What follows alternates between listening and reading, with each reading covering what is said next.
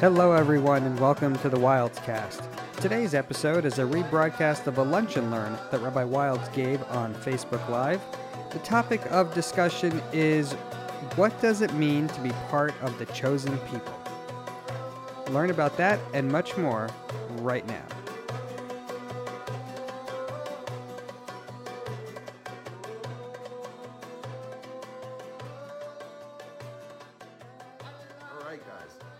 Okay, so take a look at your handout.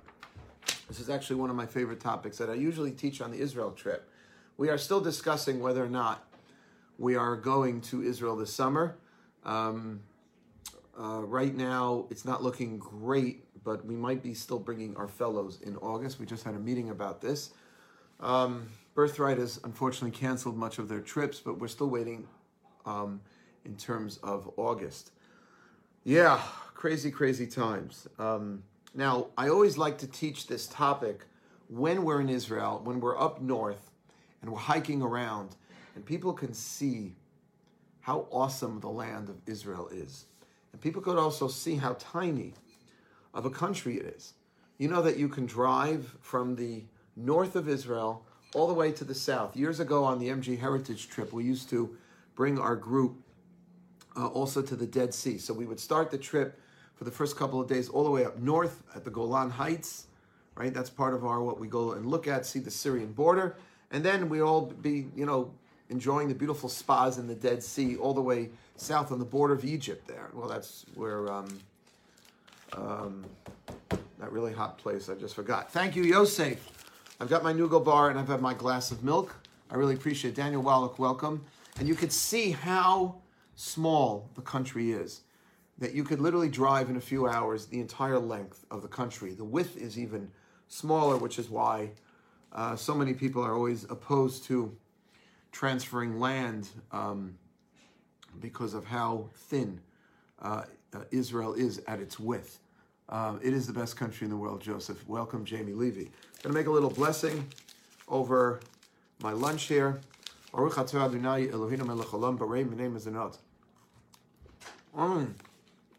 you, Yosef. I really appreciate that.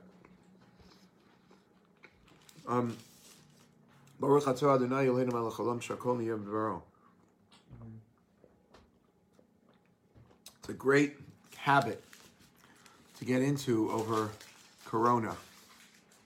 I said to somebody yesterday, can you imagine how wonderful it would be if by the time this whole thing is over, your Hebrew was, you could read Hebrew fluently, or you were saying blessings consistently, or you were praying each and every morning, something you perhaps weren't doing before, now you're doing because you have a little extra time. Who makes these nougat bars? They're just so good. Lots of protein, gluten-free. What could be bad? With milk, it's unbelievable. Okay, so I'm going to start our discussion now. By show of hands, which I can't even see, how many of you sometimes cringe when somebody mentions that phrase, the chosen people? You are a member of the special club of people called the chosen people. How many of you? You can comment right now. Do you cringe? Are you proud? Does it sound a little chauvinistic? One person even thought it sounded racist. Is it? And what does it mean to be part of the chosen people? Chosen for what? We spend all this time talking about whether it's a nice idea, it's not a nice idea, it's inclusive, it's not inclusive. What does it mean? What were the Jewish people chosen to do? Maybe if we can answer that question, Joseph is suggesting chosen to keep mitzvot. Okay. I don't think anyone would be put off by that. We were chosen to observe the commandments. Okay. I'm sure a lot of our non-Jewish friends can handle that. Wouldn't think that sounded chauvinistic, but they might ask, I don't understand, how come you are chosen to keep mitzvot? By the way, is that true? Are the Jews the only people to be chosen to observe mitzvot? Anybody know? Are non-Jews supposed to keep mitzvot? All right, so Jonathan Brody, accept the Torah after everyone said no. Okay, so we're going to speak about that as well. What's one of the beliefs? And it wasn't so simple that God chose us, because in a sense we chose God. Because we have in Midrash, a very important Jewish tradition that says that God went to all the nations of the Torah and asked them, would you like my Torah? And the reason we got chosen is because we said yes. Interesting. Let's see what else people are saying. 7 Noachide laws. Good. Who just said that? Let me give you credit. Sharon said, it's true that non-Jews also are supposed to keep mitzvot, but not the 613. The Torah has 613 mitzvot, but there are seven mitzvot that all people are supposed to observe. What are those seven mitzvot? Not to murder, to establish a court system, to believe in God, not to blaspheme God's name, not to rip a limb off a living animal, like basic fair treatment to animals, not to worship idols. Seven basic laws of morality. Everyone, in a sense, is chosen, therefore, not just the Jews. But we know there was this one nation, the Jewish people, hey, Adam, that were supposed to do more. Shabbos, Kashrut, the holiday of Shavuot is approaching in a couple of weeks. So follow with me. Let's try to understand, what does it mean to be chosen? And is it really a racist, kind of elitist type of thing that we should be embarrassed about, or is it something we should be proud of and really share with other people, even our non-Jewish friends and neighbors? Take a look at the handout. Binyamin posted this handout in the beginning of the class. It's called The Chosen People.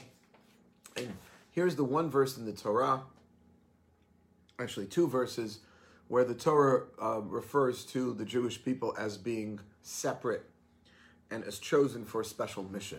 Follow with me.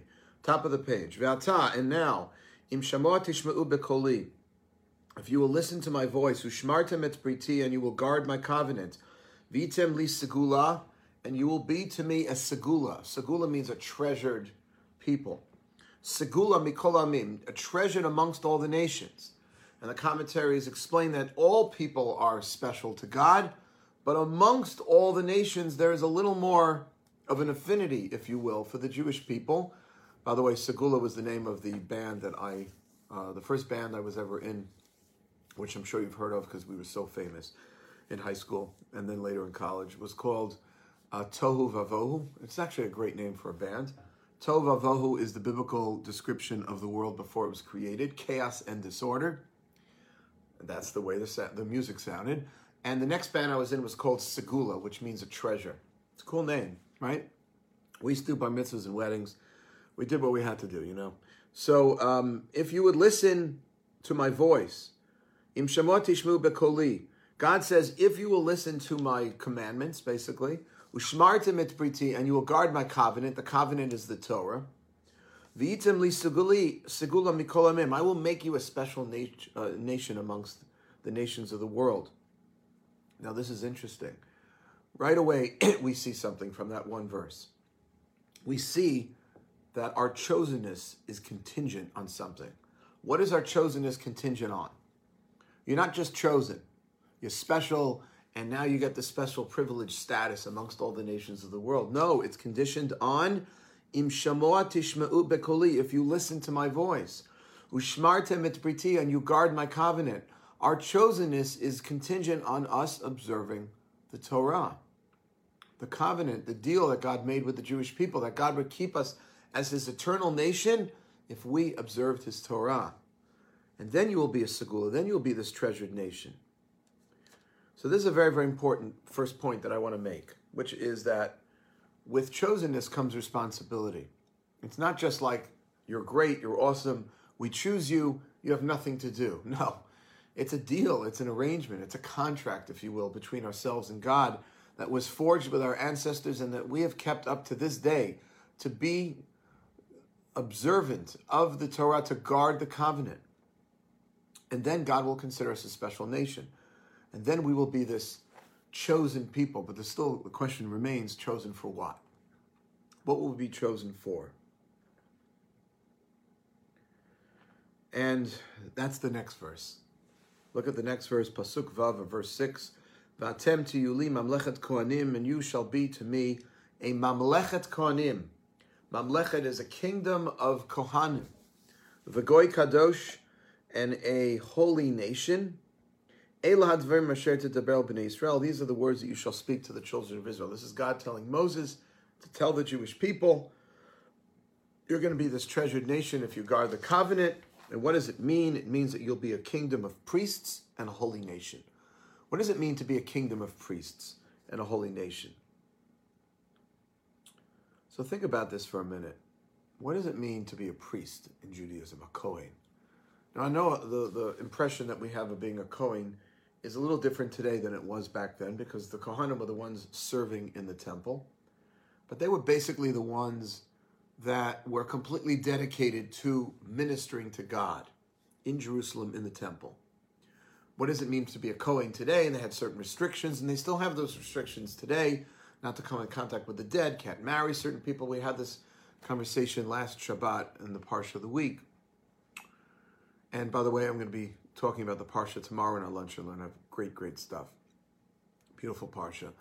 And this is interesting, because if a Kohen's job in the community is to minister to God in the temple, but what else was the Kohen's job? The Kohanim were the teachers. They were the educators in the Jewish community. They were this sort of subgroup within the larger community that didn't go to work. They couldn't own property, own land. That's how they were supported by people's charity, basically. It was called in Hebrew truma. Every Jew would tithe their crop and give a certain amount of their crop to the Kohen, to the priest.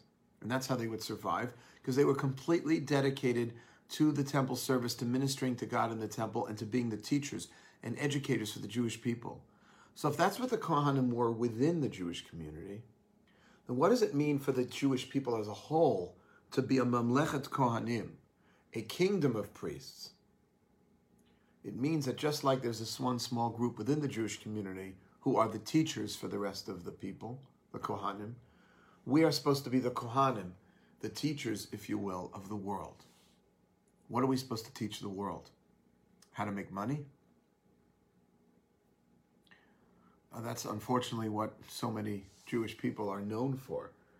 You know, we do well, primarily. You know, there are plenty of poor Jews too. And it's a very, very difficult time right now. And if anybody wants to help contribute to Masbia, which is a beautiful soup kitchen in Brooklyn that's helping poor Jews get through this period of time, and other soup kitchens and the like. There's a lot of charity that's needed right now in Israel and in New York. But we're kind of known for being teachers of what? We are the people of the book. We're supposed to be teaching the world about ethical monotheism, about how to live lives, about values. That's what it means to be a Kohen. You teach others. And just like there was a small group within, there is a small group within the Jewish community of Kohanim that are supposed to be the educators for the rest of the nation, so too within the world of nations, there is this one nation, i.e. the Jewish people, that are supposed to be educating and teaching values and ethics and morality and monotheism to the rest of humanity. I want you to be the people that bring my message, God says, to the rest of the world. That is our job. Our job is to bring the message of God and everything that it means to believe in a one and only God to the rest of humanity. It also says V'goy Kadosh. V'goy Kadosh, which means a holy nation, which the Sforno, I remember somewhere here, right? The Sforno is a great Italian Jewish commentator on the Bible. Second paragraph, a holy nation. A nation that shall never perish but exists forever.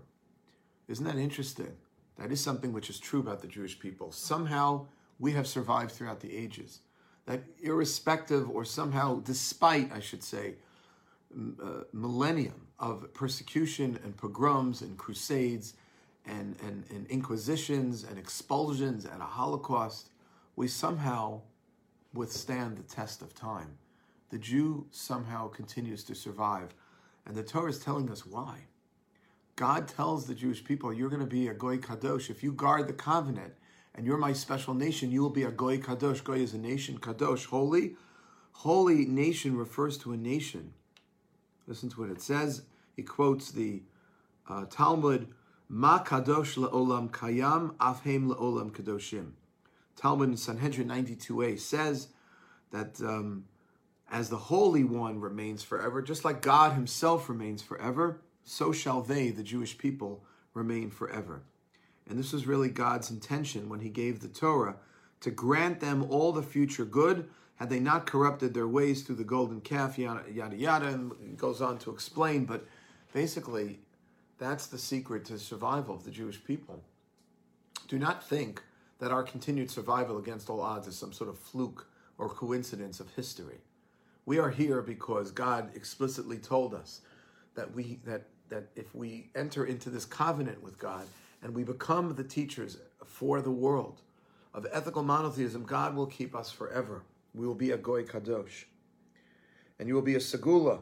Although the entire human race, look at the last paragraph on the first page, the Sforno again.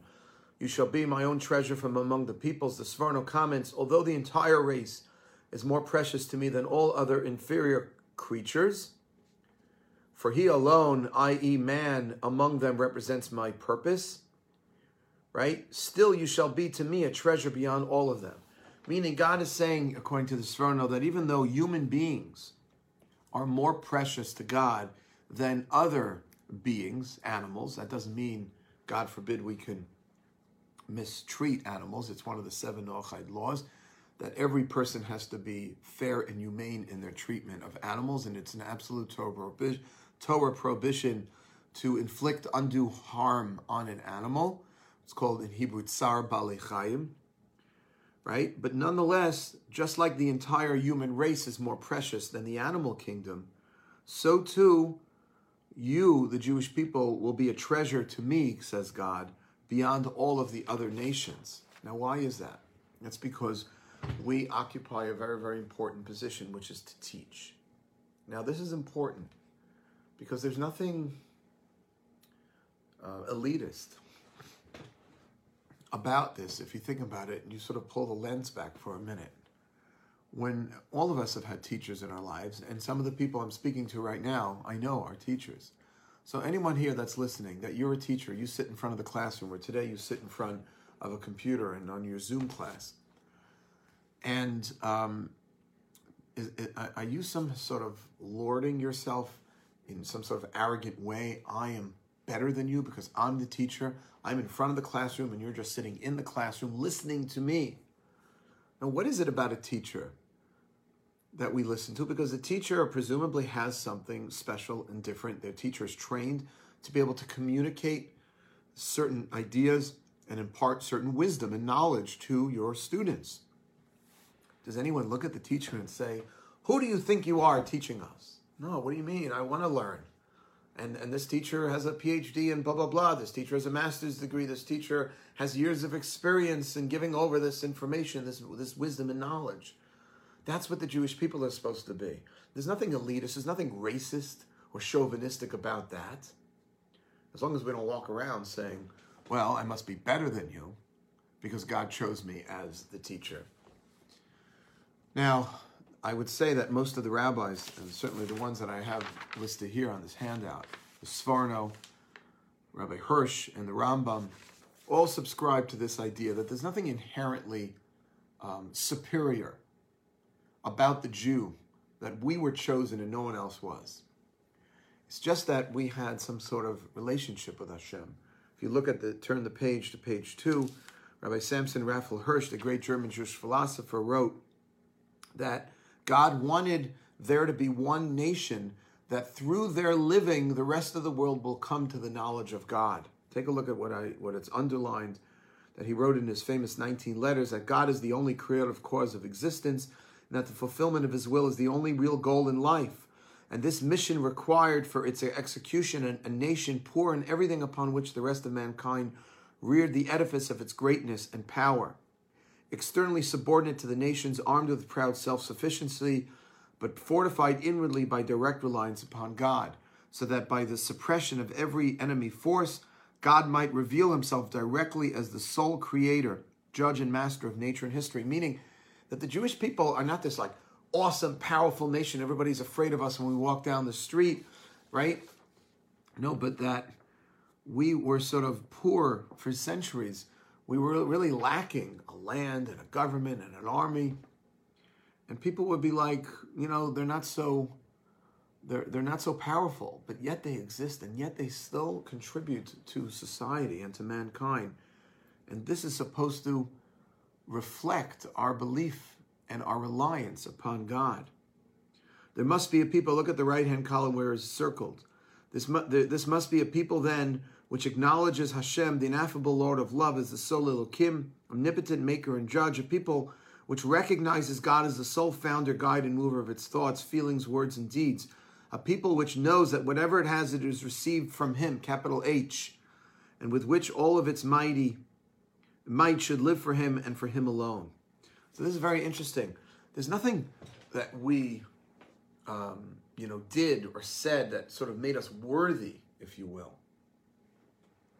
It's just that God needs a nation through whom he can be manifest, if you will. God is supposed to be proclaimed to the world through the Jewish people. And if you look at the Rambam, Maimonides, on the bottom of the page, you can read this on your own.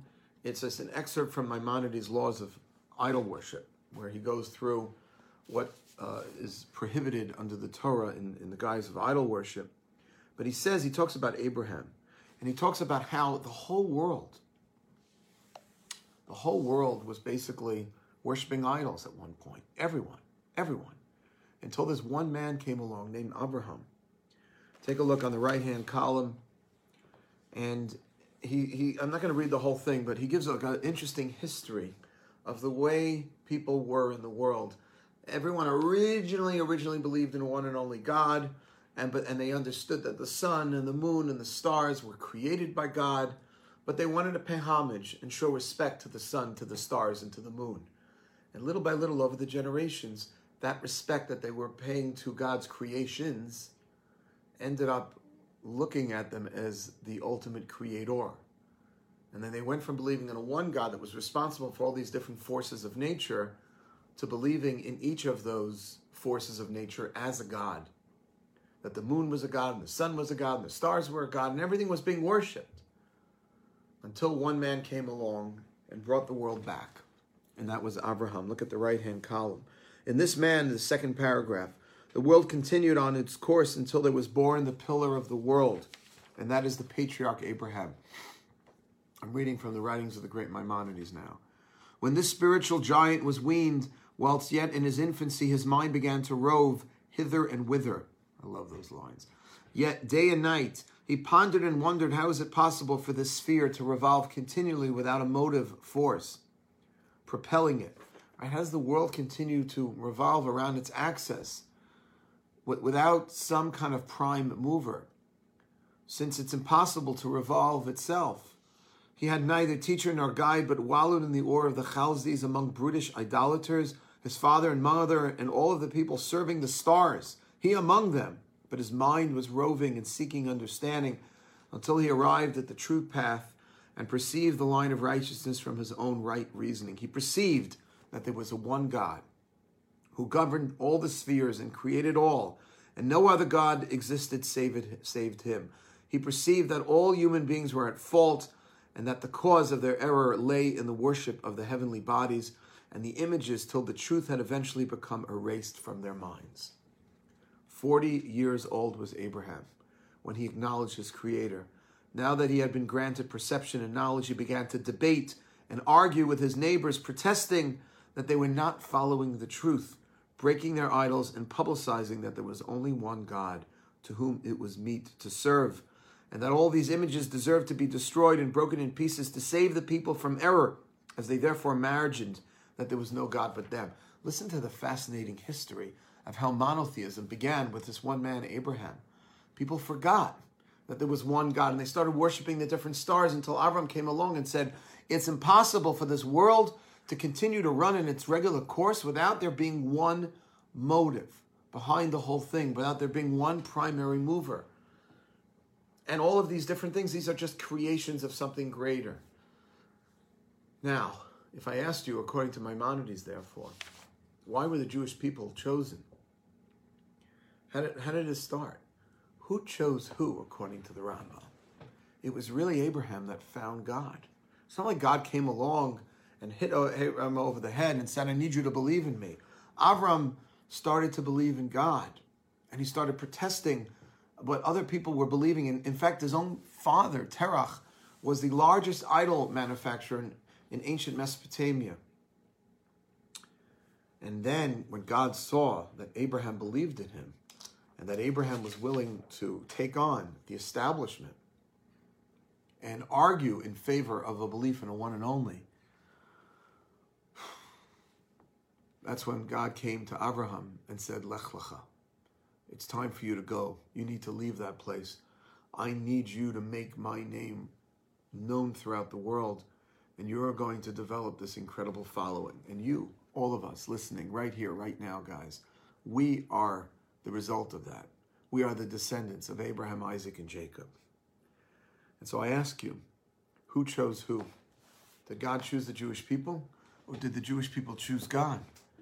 Now, you could say that it started with one man, Abraham, and he passed this tradition on to his son Isaac, and he passed this tradition on to his son Jacob, and then they had the 12 tribes, and then finally we were enslaved, land of Israel, all of Jewish history.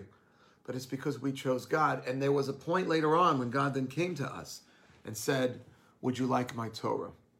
And what did the Jewish people say? Unlike the other nations that were presented with the Torah, we grabbed it. And we said, Nasa v'nishma, we will do it and we will hear it. Which is interesting because normally Jews are quite rational.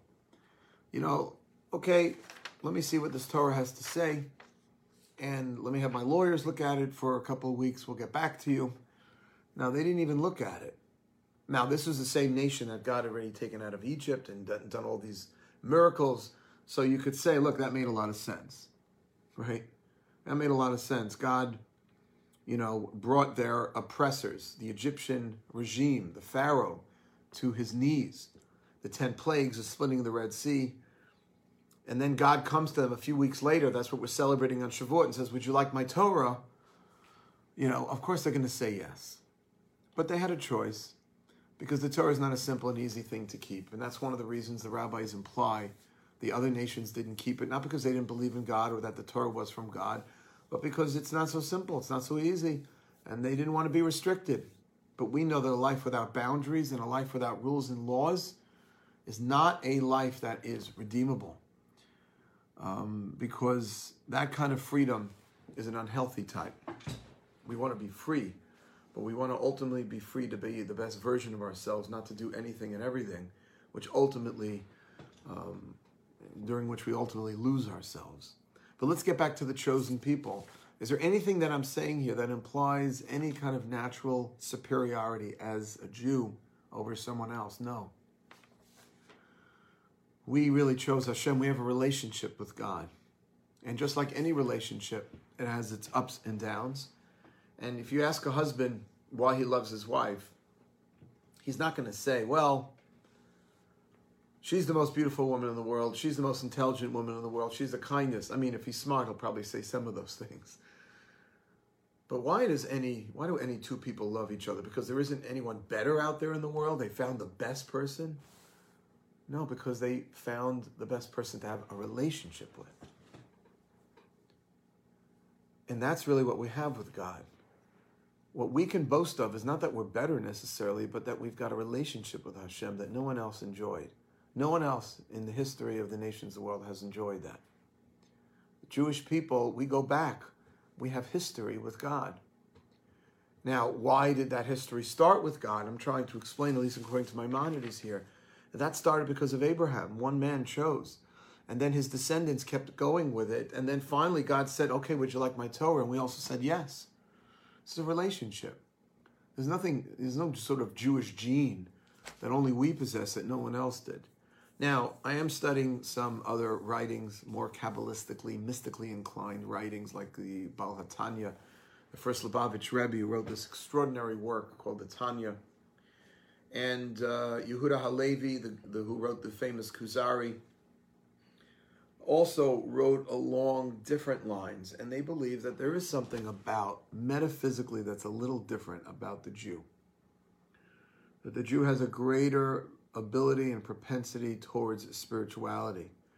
And perhaps according to those rabbis, maybe that's why we were chosen, if you will, to observe the laws of the Torah, because there's something about the Jewish soul that is designed metaphysically in such a way to be the perfect sort of combination or recipient of the mitzvot. There is such a body of distinguished rabbis, more Kabbalistically inclined, that believe that.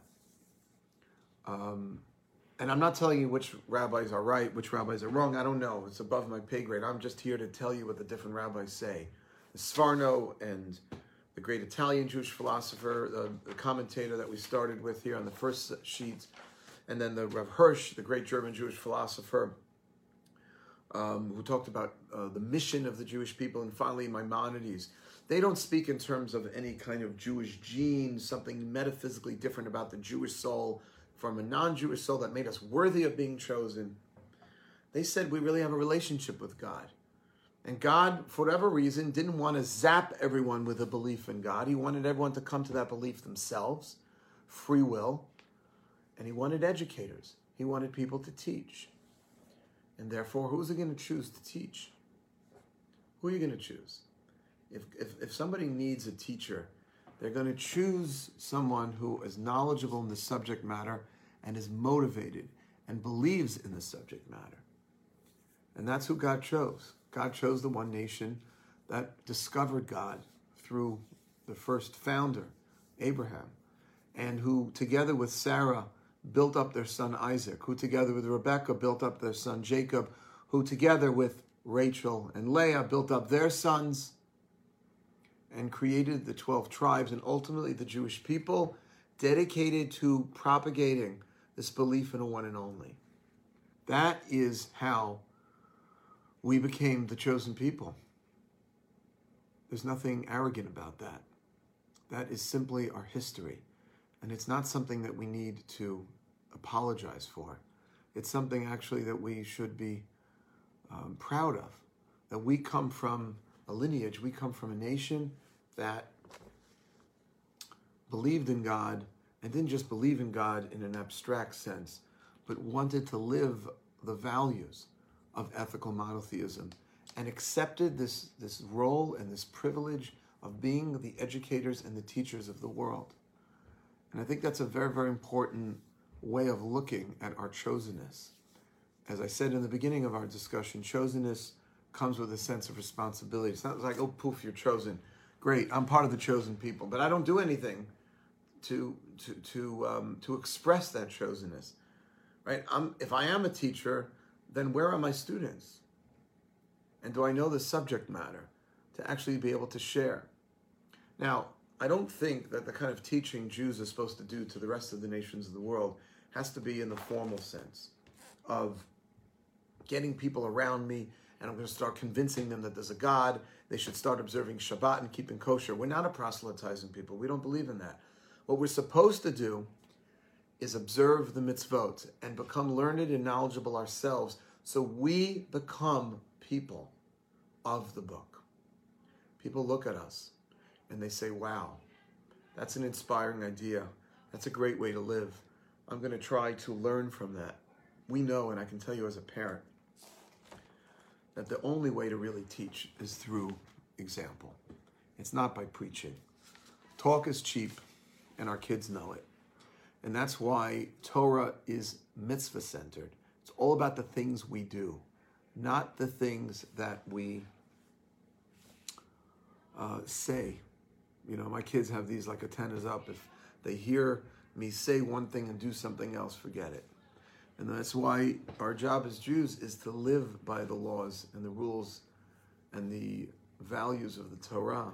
Because when we live by them, we transform ourselves into more honorable people, people that can be emulated, and could be looked up to, not as better, but as having a particular kind of knowledge base, wisdom from above that we can bring into our lives and other people can look at and other people can say, wow, that's a great idea. Those marriages, those families that the Jewish people have, that Shabbat, right? And the goal isn't to get everyone to keep Shabbos, but maybe because people see Jews observing Shabbat, people realize that maybe during dinner time I need to turn the phone off. Like those Jews have a 24-hour period when they do that. And maybe they see observant Jews keeping kosher. They realize that, you know what, not everything that looks good or tastes good should be consumed. And you could look at all of the mitzvot in the Torah. We only have to get, according to our tradition, the 7 Noachide laws to be applied by the nations of the world. But all of the other mitzvot that we observe can be seen by our neighbors and can help really illuminate the world with the teachings of ethical monotheism. And as I say, much better than getting, standing on a soapbox in Times Square. Nobody's in Times Square anymore. But when things get back to normal, our job is not to gather people around and say, listen, this is what you got to do, is to transform ourselves, because that's the most effective way of influencing other people. And that is by living a certain kind of life ourselves. And that's what it means to be chosen. But it's a responsibility and it's a challenge. Because how can we really teach others if we're not super up on the material ourselves? What teacher would get up in front of a classroom and impart any wisdom that he or she didn't have themselves?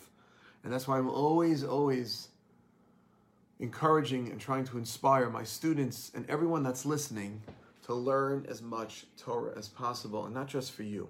Because every time you learn, we learn to live. We don't just learn in an abstract sense, oh, that's a very nice idea, I'll go about my business, it's not going to change my life. No, Torah study is there to transform us and to make us better people. And when that Torah study transforms us and elevates us, it affects others around us. People see us. People understand that we are the people of the book and we've got this wisdom.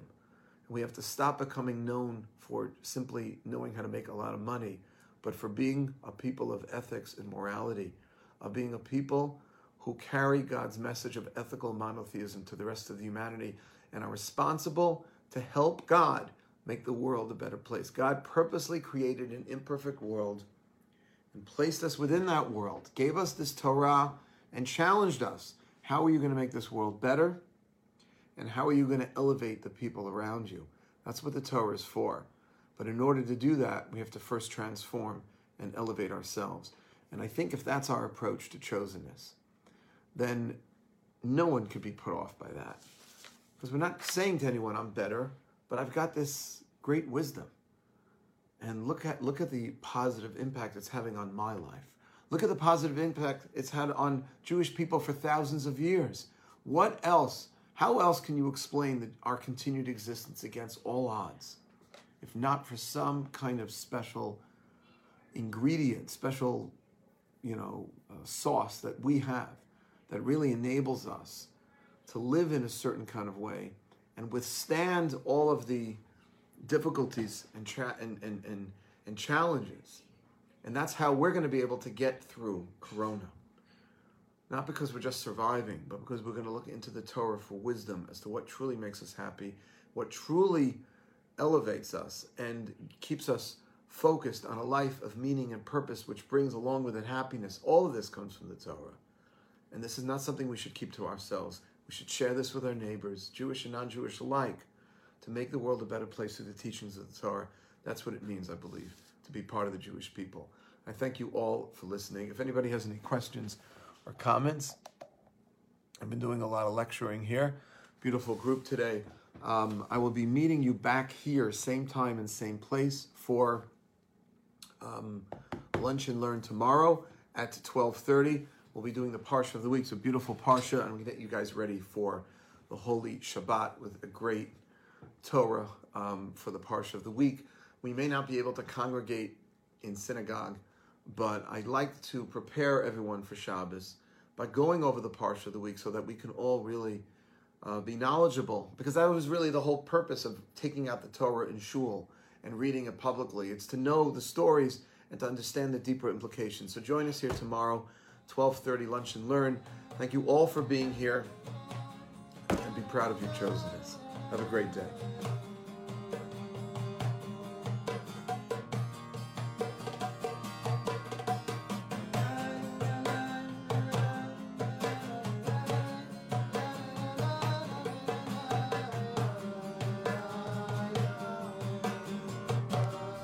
We hope you've enjoyed this episode of the Wildscast. Subscribe to our show on Spotify, Apple Podcasts, Google Play, or your favorite podcast app. If you haven't already, please leave us a review on the Apple Podcast Store. It only takes a minute, and when you do, it helps others discover the show. For more information about the Manhattan Jewish Experience, visit our website at jewishexperience.org or follow us on Facebook, Twitter, and Instagram. Thanks again for joining us today.